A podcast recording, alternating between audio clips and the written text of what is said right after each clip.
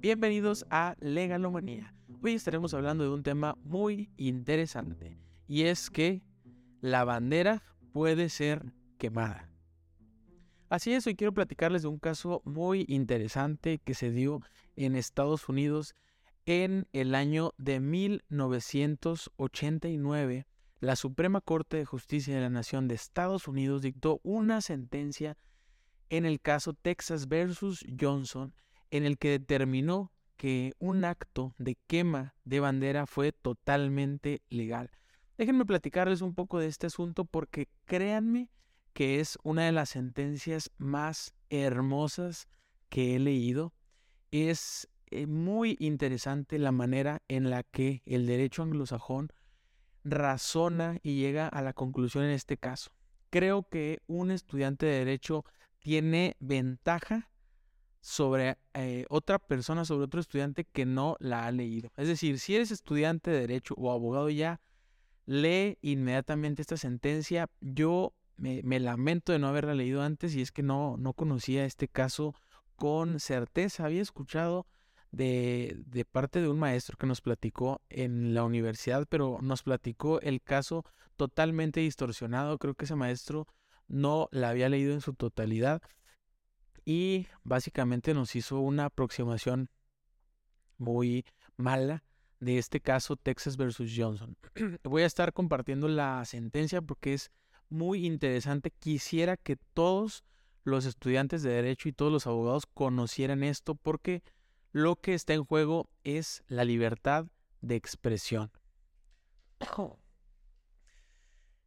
Eh, este caso inició en 1984 cuando una persona de apellido Johnson estaba participando en una manifestación en Dallas, Texas. Esta manifestación era pequeña, era de unas 100 personas aproximadamente y eh, justo coincidió con una eh, convención del Partido Republicano en Estados Unidos. Justo estaban en las precampañas y el presidente Ronald Reagan, ellos estaban eh, emitiendo su opinión libremente.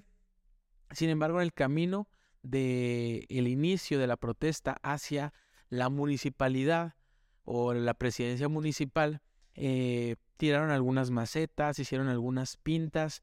Sin embargo, no fue nada mayor. Al llegar a la presidencia municipal o a la municipalidad, eh, una de las personas, Johnson, quien después sería acusado, tomó una bandera de los Estados Unidos, la roció con queroseno y le prendió fuego. Em, e, esta circunstancia se dio justo en el contexto de la marcha, es decir, ellos querían, o Johnson quería expresar su inconformidad en contra de los em, valores que para él representaba el gobierno de Estados Unidos y era una representación de cómo esos valores se estaban quemando, se estaban yendo a la basura gracias a las políticas gubernamentales de, del presidente Reagan. Em, aquí lo interesante es que eh, esta persona fue eh, procesada por un delito en el que se le acusaba de perturbación al orden público y se le impuso un año de prisión y una multa de dos mil dólares. Eh, después de que hicieron la quema de la bandera, un testigo que observaba lo que pasó tomó la bandera y eh, o los restos de la bandera y la enterró en el patio de su casa.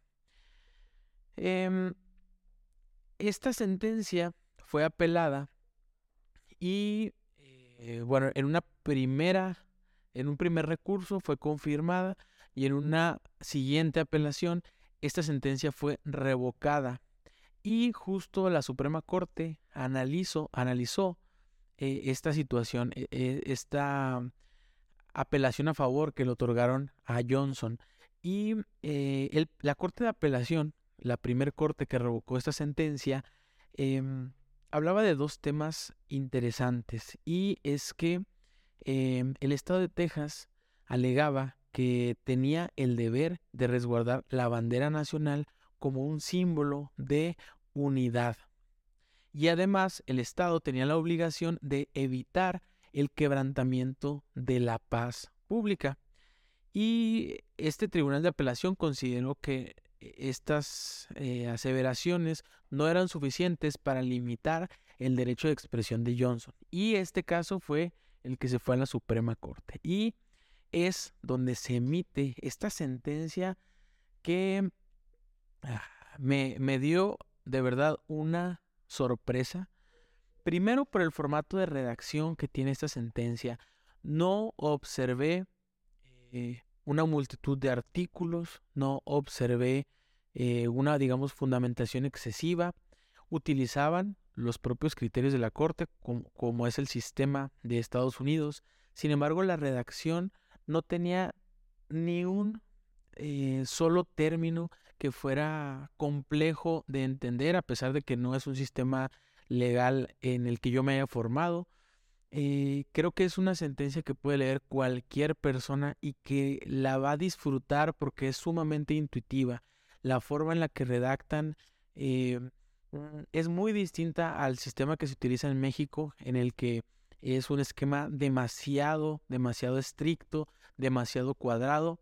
En este caso, la Suprema Corte de Estados Unidos hace una redacción libre eh, y muy interesante porque hace que puedas entender en pocas páginas el objetivo o qué, era lo que ellos estaban decidiendo. La brevedad de esta sentencia también me sorprendió. No tiene más de 15 eh, páginas y te llega a conmover inclusive. Bueno, entremos a, a, ver qué fue lo que dijo la sentencia. Y es que lo primero que ellos analizan es si este acto de Johnson de quemar la bandera de Estados Unidos puede ser considerado como un acto dentro de eh, la libertad de expresión, si esta es una expresión digna de ser protegida por la primera enmienda. Y ellos dicen que no necesita ser una expresión oral o escrita o utilizar un lenguaje para comunicar lo que Johnson quería decir, sino que es posible que un acto transmita un mensaje que reafirme esta situación.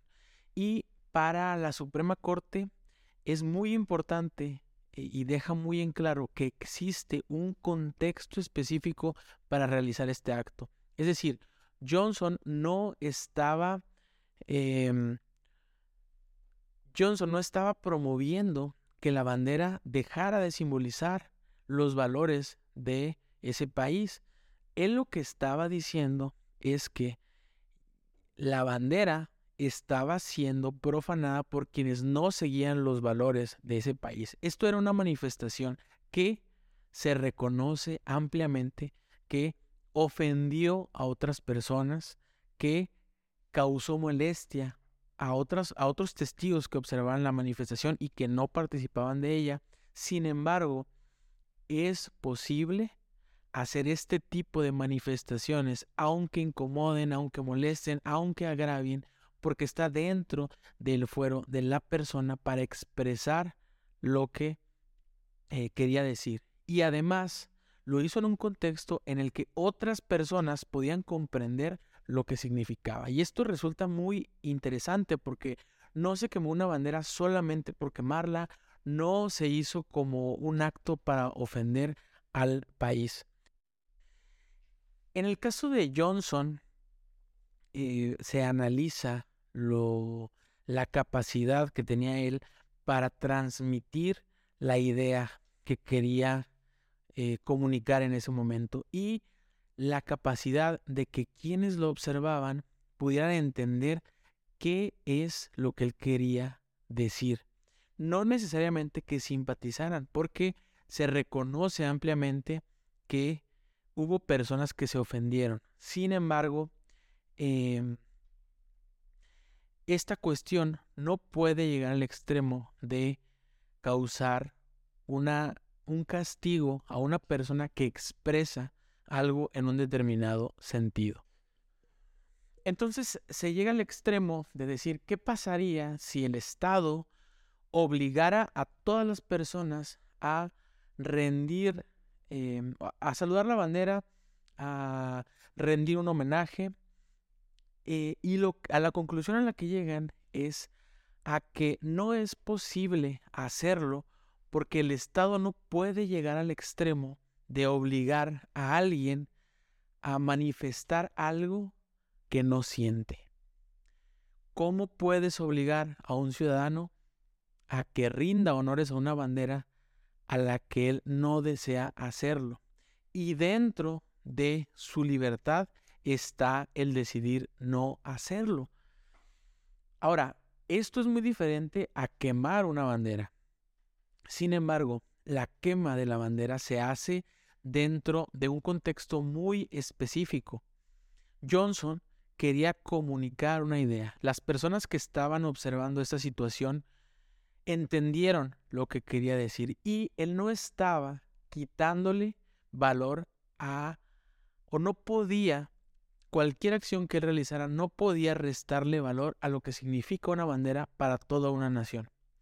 Aunque este fue un acto eh, de ofensa grave y en la propia sentencia se reconoce que eh, hubo personas ofendidas, esto no va, o esta conducta no va a hacer que la bandera valga menos o deje de importar para ciertas personas. Incluso dicen que el hecho de que haya causado polémica y el hecho de que esta quema de bandera haya causado reacciones reafirma el sentimiento de unidad nacional y hace que las personas reaccionen a esta situación y digan no lo hagas.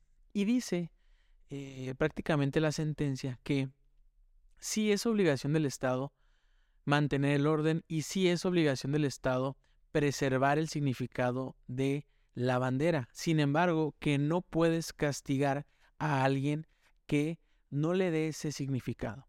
Que más bien el Estado debería persuadir a través de otro tipo de actos para que las personas entendieran el significado y la importancia de la bandera. Finalmente la sentencia concluye en que no debe ser castigado Johnson, lo dejan en libertad y no le cobran esta multa.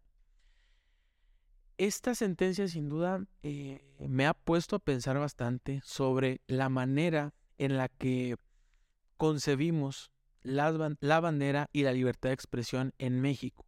Resulta que en nuestro país pasa algo eh, diverso.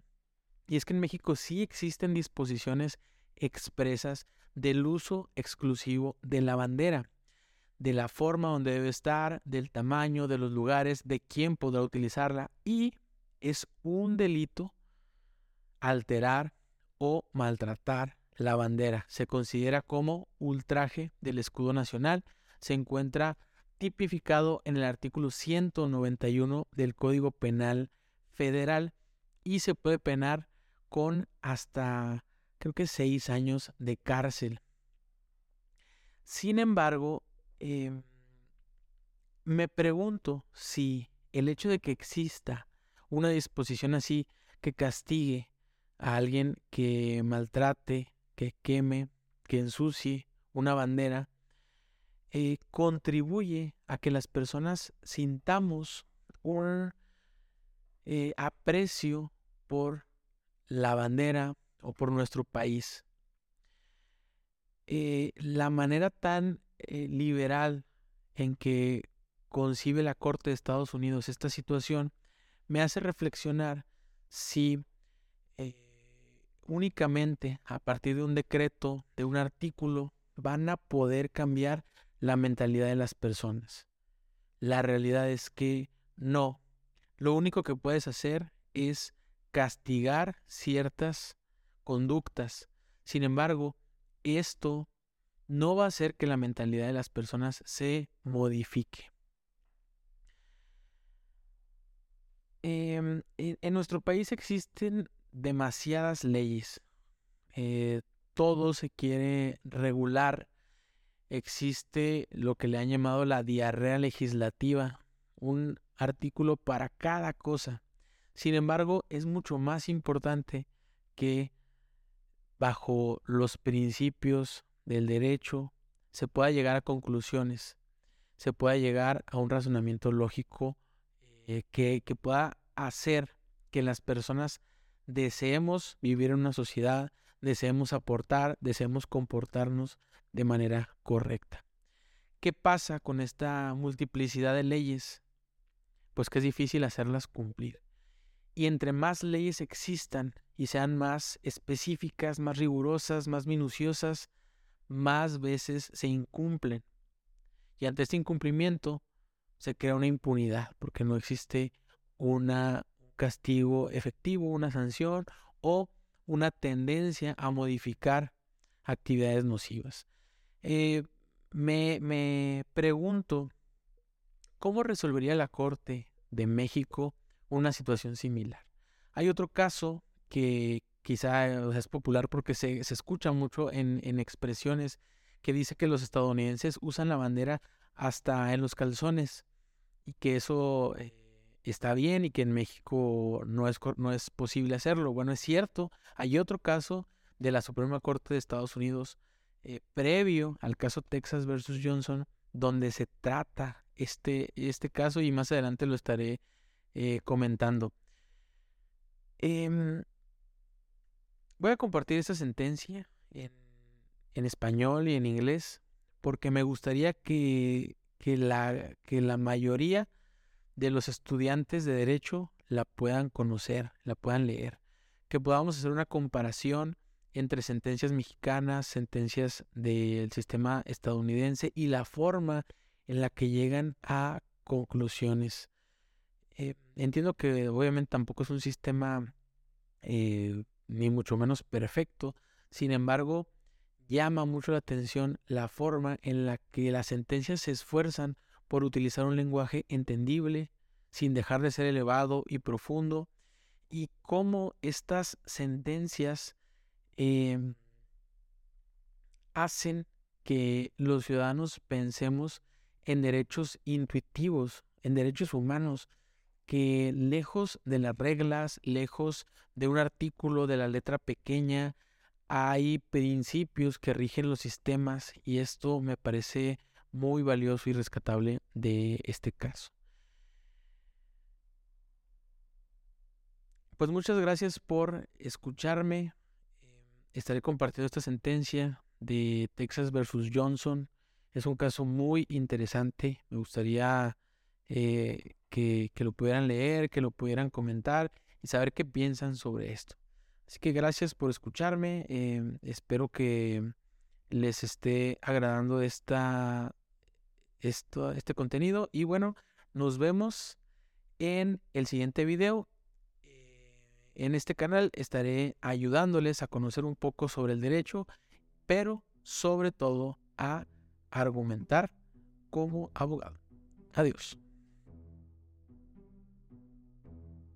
Em, em, em,